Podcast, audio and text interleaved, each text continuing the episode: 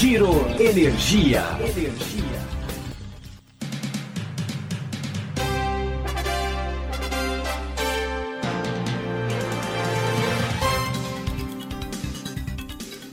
Olá, esse é o Giro Energia, o podcast sobre o setor de energia, patrocinado e desenvolvido pela Econ Energia. Eu sou o Roberto Rockman, jornalista que cobre esse setor há duas décadas. Nesse momento em que o coronavírus ameaça a população mundial, o Giro Energia está em versão estúdio, com entrevistas gravadas pelo telefone, seguindo as orientações de médicos. Nesse episódio, a gente vai conversar com dois conselheiros de empresas de energia que vem tendo um papel de destaque no setor elétrico há décadas. Eles compartilham as suas visões sobre o que está sendo debatido nas mais altas esferas de decisão do setor.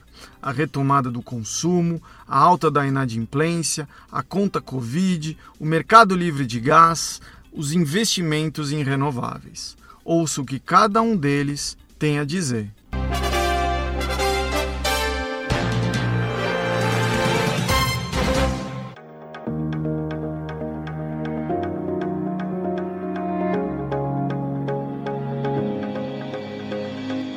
José Luiz Alqueres é um dos maiores especialistas do setor elétrico do Brasil. Ele foi presidente do Conselho da Eletrobras em duas ocasiões e presidente da empresa também. Hoje ele é conselheiro da Energisa, da Enalta e do Grupo Monteiro Aranha.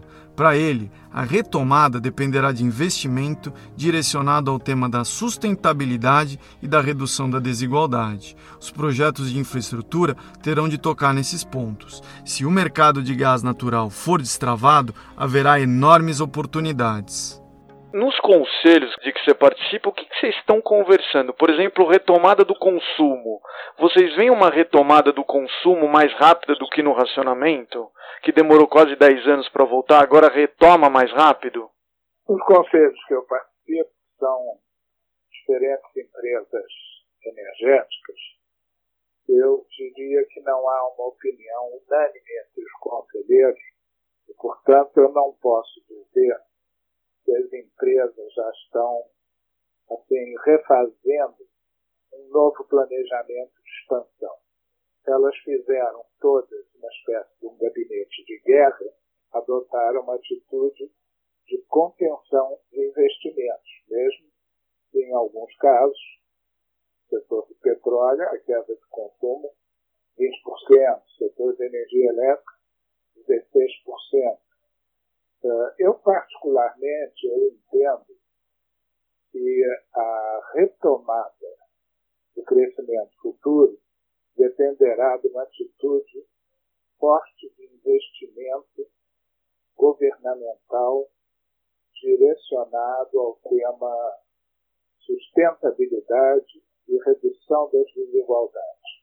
Os projetos de infraestrutura têm que se focar nesse ponto e eles dariam como um subproduto uma retomada do mercado aos níveis anteriores, uma retomada não do nível anterior do consumo, mas parar de cair, voltar a crescer, eu imagino no horizonte de três anos. Três anos. Inadimplência é um assunto que também preocupa, que deve subir muito? Aí me preocupa por uma atitude dos órgãos reguladores que eu acho que de uma maneira assim mais populista sinalizaram um vale-tudo nesse campo. Eu acho que ela deveria ser realmente tolerada uh, para segmentos de baixa renda, segmentos industriais e comerciais mais sofridos, e, mas que o lado penalizado, digamos assim, não devia ser a atividade produtiva. Eu acho que, dentro desse momento, eu acho que uns seis meses de W O C, dois por cento, seria uma coisa boa. Hum. Algo assim, Você, com isso, poderia cair a tarifa vinte por cento ou trinta por cento e seria uma perda da remuneração sobre capitais investidos. É lógico que tem que ver o impacto desse ponto de vista financeiro, que muita empresa captou dinheiro a, a custo mais elevado, o que nesse caso deveria ser passado na exata proporção para cobrir os empréstimos. Mas eu acho que quem deve perder é o rentista, e não quem tem uma atividade produtiva e que tolerar a inadimplência vai significar cortar empregos e pôr em risco a qualidade do serviço. Como é que você vê essa conta Covid? Você acha que esse, esse valor é suficiente? Você acha que pode não ser suficiente? Você acha que isso também pode passar por extensão do prazo de concessão se essa conta ficar muito mais alta? Eu acho que a conta vai ficar mais alta e vai passar por extensão do prazo de concessão. O que eu, aliás, espero que alguém tome juízo e estenda esses prazos de concessão para noventa e nove anos e, e, e ponto final, e renováveis, e sem pagar esse bônus para o governo. Uhum. Porque é um absurdo o governo cobrar uma concessão que não é dele. A concessão é uma coisa que, no fundo, reverte. Se não cobrar, reverte em benefício de todos os consumidores. O negócio da concessão é, é tão ruim quanto aquela cobrança que havia no, no tempo do modelo do governo Fernando Henrique, de um bônus, lembra? U B P. Você viu o negócio? Os caras entravam, davam um bônus maior até pegar uma usina e repassavam o bônus aos consumidores, que é um negócio de doido. Nesse ponto, o modelo da Dilma foi muito mais correto, porque ela dava um preço certo e você dava, eh, digamos, descontos sobre esse preço, como, aliás, prevalece até hoje na transmissão, né? Uhum. E, Alqueres, como é que você vê essa crise do setor de energia elétrica, por exemplo? Você acha que ela, a gente está ainda num momento perigoso é, ou já esteve mais? Esse momento é um momento que a gente está indo para a transição para uma melhoria ou não? Acho que ainda não, porque eu vejo muita dificuldade de qualquer coisa progredir no Congresso esse ano. A agenda de privatizações, como que você acha? Foi enterrada? Somos todos keynesianos? Ah, no momento foi totalmente enterrada. Você não vê Vai privatização de Eletrobras até o fim desse governo? Não vejo, não. Eu acho que o que pode ser privatizado são participações que a Eletrobras tem naquelas S P Cs, uhum. eventualmente na EletroSul, embora tenha muita resistência corporativa lá no Sul. Foi uma empresa que foi privatizada, né? E depois ressurgiu. Aí no governo Dilma, sabe-se lá por quê, começou a fazer linhas de transmissão. E é uma empresa toda capenga. Agora ela acabou de absorver aquela antiga E G T, né? Uhum. Que são as piores térmicas de carvão do mundo. Acho que em operação. Uh, e realmente, isso ali, na mão de um privado, poderia ser um, um negócio que funcionasse. Uh, então, uh, ela tem esses ativos. Eu acho que a região norte, o nordeste acho impossível privatizar a Acheche. O norte pode ser, mas uh, e, e sendo esse o caminho, deveria ser dentro de um conceito de privatizar como uma autoridade de bacia hidrográfica, uhum. para poder, ao mesmo tempo, responsabilizar o concessionário pela manutenção do meio ambiente e jogar fiscalização em cima disso para isso ocorrer. isso começa pela, no meu modo de ver, inevitabilidade futura de transposição de águas do Tocantins para o São Francisco e, e do São Francisco para irrigar lá aquele estado do Nordeste. Então, isso ficaria junto de Andaxés.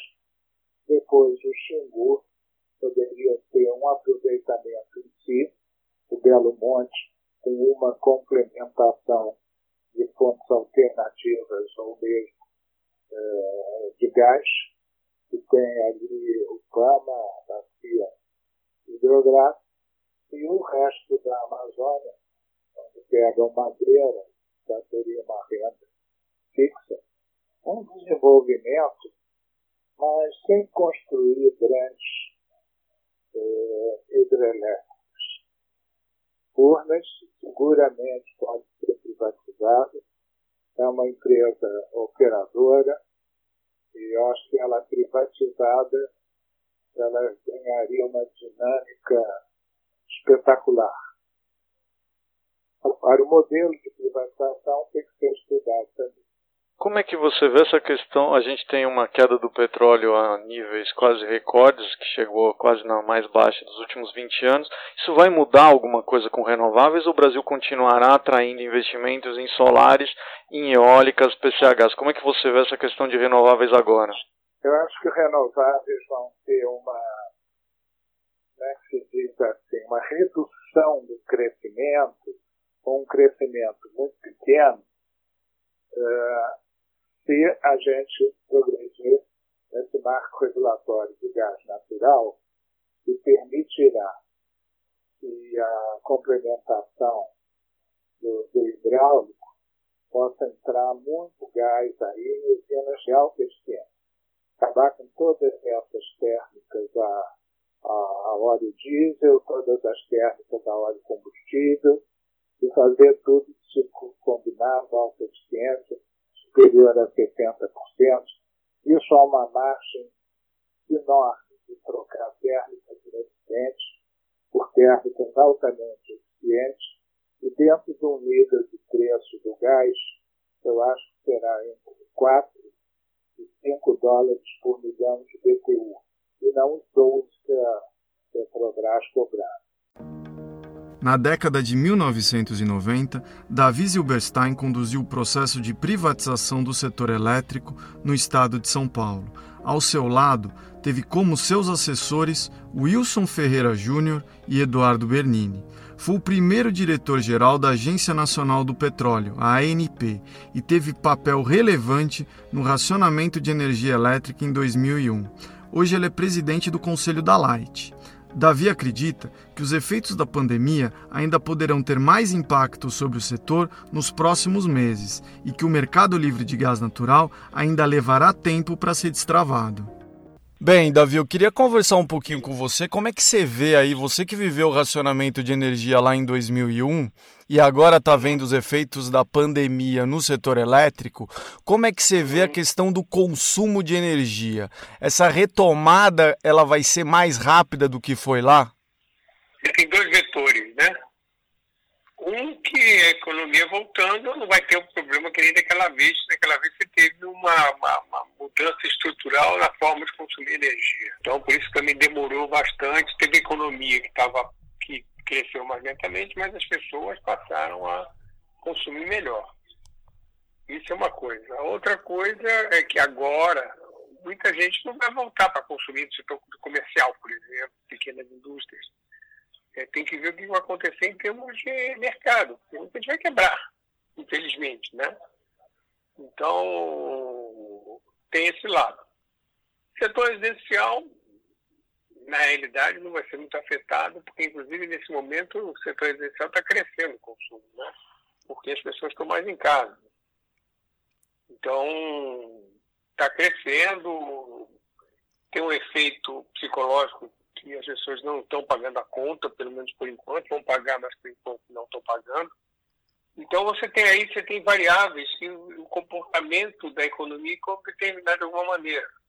O quanto está, por exemplo, na crise, muita gente vai ficar desempregada, Então você vai ter menos demanda, menos demanda menos produção, já, cai, já teve uma queda brutal, né, da, da, da, da produção industrial, isso afeta diretamente a produção de energia no primeiro momento, e a retomada não vai ser em V, como o governo está falando, seguramente não vai ser em V, vai ser uma retomada em U, e olhe lá qual, qual, qual a largura desse U, entendeu? É, talvez no primeiro momento um U, depois uma, uma curva assim, meio estranha. Enfim, eu acho que vai ser por aí. Vai ser...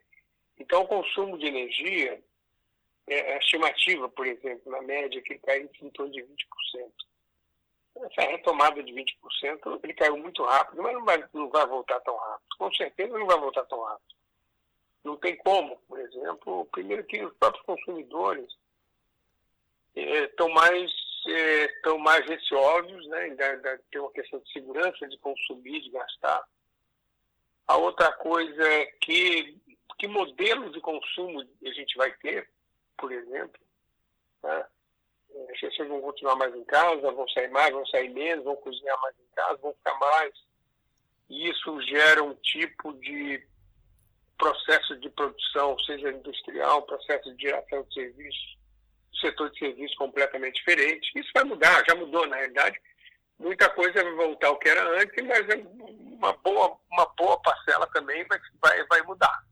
As pessoas estão se acostumando. Primeiro, vamos pegar um setor de, de alimentos, por exemplo. Aí as pessoas, os restaurantes, por exemplo, se adaptaram, inventaram modelos de embalagem, logística de entrega, É, é, método de produção em escala, tudo diferente do que era antes, tá certo?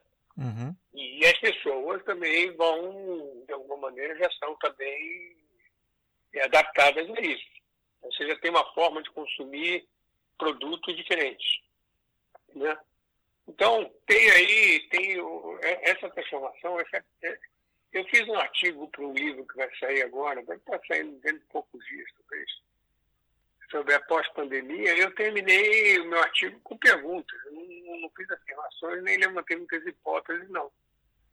Eu fiz perguntas, tipo, o que vai, o que vai acontecer aqui, ali, em termos de produção, nós vamos mudar o padrão de produzir energia, nós vamos mudar o padrão de consumir energia. Essa questão da, da percepção ambiental vai, vai ficar maior ou menor, isso vai afetar muito a maneira do consumidor encarar a energia que vai consumir. Então, tem todo aí um período de adaptação. Agora, quanto ao consumo, quanto ao, ao padrão de consumo, a gente tem dúvidas, né? Agora, quanto à quantidade de energia consumida, seguramente não vai ser uma retomada muito rápida.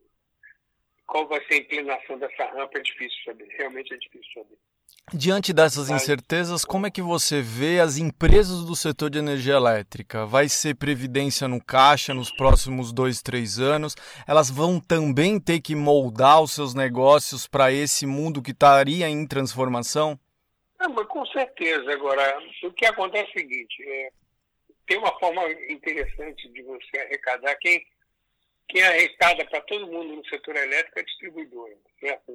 Na maioria dos casos. Então, falando de produtores independentes ou consumidores livres, eu estou falando de uma maneira geral, mercado, mercado regulado, cativo, que é a maioria, né?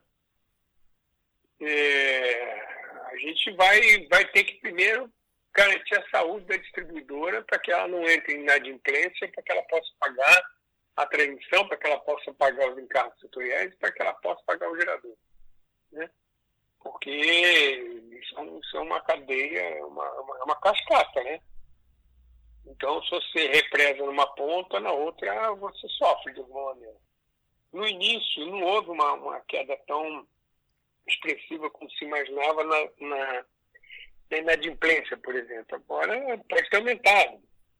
Pode ter aumentado. Muita gente perdeu emprego. Então, é, as indústrias estão, como eu estava falando antes, as lojas de um shopping estão fechadas há sessenta dias.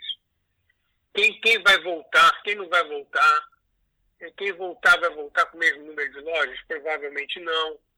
Tem gente reavaliando se vai trabalhar no shopping ou vai voltar para o comércio de rua. é, as pessoas, na hora que o shopping abrir, vai ter um momento, será que as pessoas vão ter muita avidez de, de ir para dentro de um shopping? Também é difícil saber.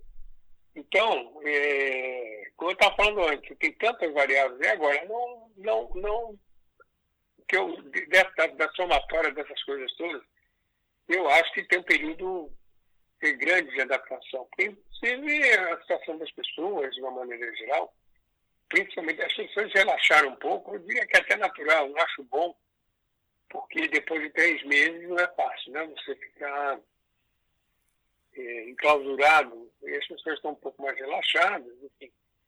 Mas, de qualquer maneira, é, não vai ser igual. A gente vai usar máscara por mais um ano, sei lá. As pessoas têm medo, com razão, de, de se contaminarem. Eu imagino que a minha vida vai ser de usar máscara por um bom tempo.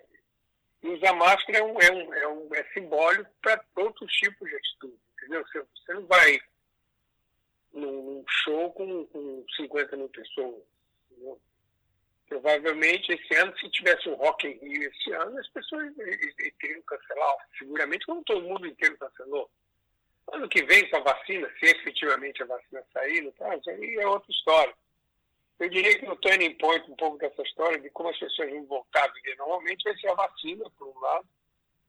A gente está vendo em outros países já tem um certo, eu diria, um, um, um comportamento um pouco abusado das pessoas na base do liberou geral. Não sei, a gente tem que esperar para ver se isso não gera um outro... fazer um rebound dessa história, se não gera um outro surto, como está acontecendo na China, numa escala muito menor, claro, mas que pode acontecer. Como é que você vê mercado livre e mercado livre de gás natural? A gente pode destravar nesses próximos aí meses? Olha, Roberto, eu não destravou até agora, uhum. Acho pouco provável que destrave agora. Tá. Eu acho que, vai, eu acho que tem uma tendência a um... um... um adiamento, adiamento que eu estou dizendo, uma, um, um afastamento um pouco das, das melhores previsões. Uhum.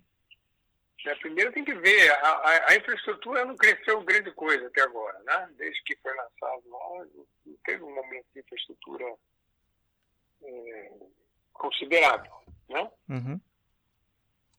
É, a demanda não vai crescer imediatamente, é o que a gente estava falando. O gás está chegando, que gás é esse, de onde vem, como vai chegar no consumidor, a que preço, não tem nada muito claro ainda. Uhum. Né? Você, ainda tem, você ainda tem dúvidas é, legais. Né? Regulação sobre ainda... livre acesso. Isso, exatamente. Você ainda tem essas dúvidas. Isso na hora que a coisa pegar para valer, se não for bem feito, vai, isso, na minha opinião, vai judicializar. Então, causando isso, tem muita incerteza ainda. Né? Uhum. Então, além do que, no mercado, no mercado deprimido, né? No mercado deprimido. No mundo inteiro, inclusive, o business gás, ele virou, não é tão bom business para o produtor de gás, né? Uhum. Ele é bom para o consumidor, mas tem que ter já uma... Aí que está, quando você tem um mercado maduro, onde o dono do gás tem a infraestrutura, já existem a... o investimento no gás está feito e tal, é uma coisa inevitável, você vende pelo preço certo. Você tem que botar, você tem que operar. Agora, quando você não tem infraestrutura, tanto de produção quanto de distribuição, de transporte, a tendência natural é como você faz com qualquer investimento, você espera um pouco. Uhum. Né? E que é o caso do Brasil. É o caso do Brasil, a gente tem uma malha de, de dutos muito pequena ainda, muito incipiente. Então, tem investimentos para fazer, e o momento, aí é a dúvida, é um momento bom ou não é um momento bom? Então, é, é, não, é, não, é, não é, na minha opinião, se prevalecer uma lógica, digamos assim, uma lógica comercial, uma lógica empresarial, eu não vejo muito de curto prazo, é, uma, assim, um montão de estouro aí de... do gás, da noite para o dia. Tem que ver primeiro como é que as indústrias vão se comportar no seu próprio crescimento. Depois elas vão decidir de que maneira elas vão crescer. Será que é investimento em fazer a transição de equipamentos, por exemplo, para gás natural nesse momento? O óleo combustível relativamente barato, por exemplo. Sei lá, o óleo diesel relativamente barato em relação ao que era antes. Essa é uma questão. É... indústrias que exportam ou não em relação a, a, ao câmbio. O câmbio, tem, o câmbio tem um peso muito relevante nessa história. Então, também aí, você não, eu não diria, você não tem aí um... Você não tem uma tempestade perfeita contrária, mas você também não tem um paraíso instalado, entendeu? Você não tem... E lá é agora, tá tudo certo, vamos em frente. Não é, não, não é isso que está acontecendo. E, e, e é natural, é natural. Nesse momento está todo mundo na sua vida pessoal esperando para ver o que, que vai acontecer. Imagina um mercado como esse, com tantas... É, com tanto dinheiro envolvido, com tanta responsabilidade envolvida, não é uma coisa simples. Não é uma coisa simples. Então, eu diria, eu diria praticamente que a gente vai ter aí um mercado de um tempo de espera. Eu acho que vai ser uma... Nós estamos num momento de wait and see. Uhum. Qualquer afirmação, na minha opinião, a não ser que seja muito bem fundamentada, que até agora não vi nada parecido, eu não vejo... O fanismo eu já vi muito a vida inteira, entendeu? Então, isso não me incomoda. Então, é, a não ser que tenha alguma opinião muito bem fundamentada, eu acho que está tá todo mundo em compasso de espera para entender o que, que vai acontecer, o que, que vai ser esse mercado novo, o que, que vai ser é, essa transição para o gás natural. Eu acho positivo. Se entrar, se houver uma transição forte para o gás natural, do óleo combustível, do diesel, eu acho muito positivo para o país, óbvio. Agora, uma coisa é eu gostar, achar legal. Outra coisa é o cara que tem, que tem que investir, que tem que tomar uma decisão que vai impactar trinta anos da produção da, da, da indústria dele, certo? Na hora que ele faz essa, essa opção, ele tem todo um, um risco de preço, de câmbio, de, como já tem hoje, de alguma maneira, mas numa nova forma de consumir energia. É bom, seria muito bom se todo mundo passasse isso. Agora, tem que investir, né? Tem que ter garantias de, de preços, enfim. É, é muito complexo essa tomada de decisão. Tem que ter garantia do supridor de última instância também, né? É isso. Não, então, você tem que ter também. É, então, você tem, você tem muitas incertezas. É a vida de incertezas. Tá? A, a, o que faz a diferença com a indústria é só as tomadas de decisão que não necessariamente são as mesmas. Se fossem as mesmas, todo mundo teria o mesmo mercado, teria o mesmo resultado. É, alguém tem que ter uma certa ousadeza. Tem os mais ousados que dão certo ou dão muito errado, tem os mais conservadores que também dão muito certo ou dão muito errado. Então, e outra coisa, depende, depende do momento, vamos dizer assim, do momento de maturidade das instalações de uma indústria, da percepção que ele vai ter de preço. É, é tudo uma percepção, vai, vai ter que traçar cenários, né? Então, é, esses cenários fazem, fazem a diferença. Faz a diferença e, como em qualquer coisa, você pega cenários, você tem de tudo. Você conversa com investidores pelo mundo, a percepção deles, por exemplo, de uma empresa, pega uma Petrobras. Em dois mil e dez, eu fiz um roadshow nos Estados Unidos para um banco americano. Eu falei com os, os, as cabeças dos maiores fundos americanos, era impressionante, cara. Como, como a diversidade de opiniões radicalmente diversas, me impressionou muito, não tem? E não há coisa nessa tomada de decisão, né? É, o governo, o governo é, a confiança no governo, que, que depende da confiança que o empresário tem no governo em termos de regulação, em termos de legislação, em termos de garantias. Então, é, tudo isso conta, né? Tudo isso tem, tem peso. Bom, pelas entrevistas, a gente pôde ouvir que há várias incertezas ainda no horizonte de curto, médio e longo prazo. Mas a pandemia deverá forçar as empresas e os consumidores a repensarem a forma de atuar e de consumir. As empresas deverão manter essa posição de cautela nos próximos meses diante de um consumidor ainda retraído. O impacto sobre o mercado regulado poderá ser maior, caso a pandemia continue causando vítimas. A agenda de privatizações e o mercado livre de gás natural deverão continuar envoltos em incertezas. A precificação dos ativos e do gás se torna ainda mais desafiadora no cenário atual em que a palavra de ordem é sobrevivência. Diante desse cenário, ficam algumas perguntas. A inadimplência em alta forçará governo e empresas a criarem alguma solução para atenuar o problema? A retomada do consumo levará quanto tempo? O mercado livre de gás continuará sendo uma promessa? Vale a sua reflexão. Esse foi o Giro Energia, o podcast sobre o setor de energia, patrocinado e desenvolvido pela Econ Energia. Até em breve.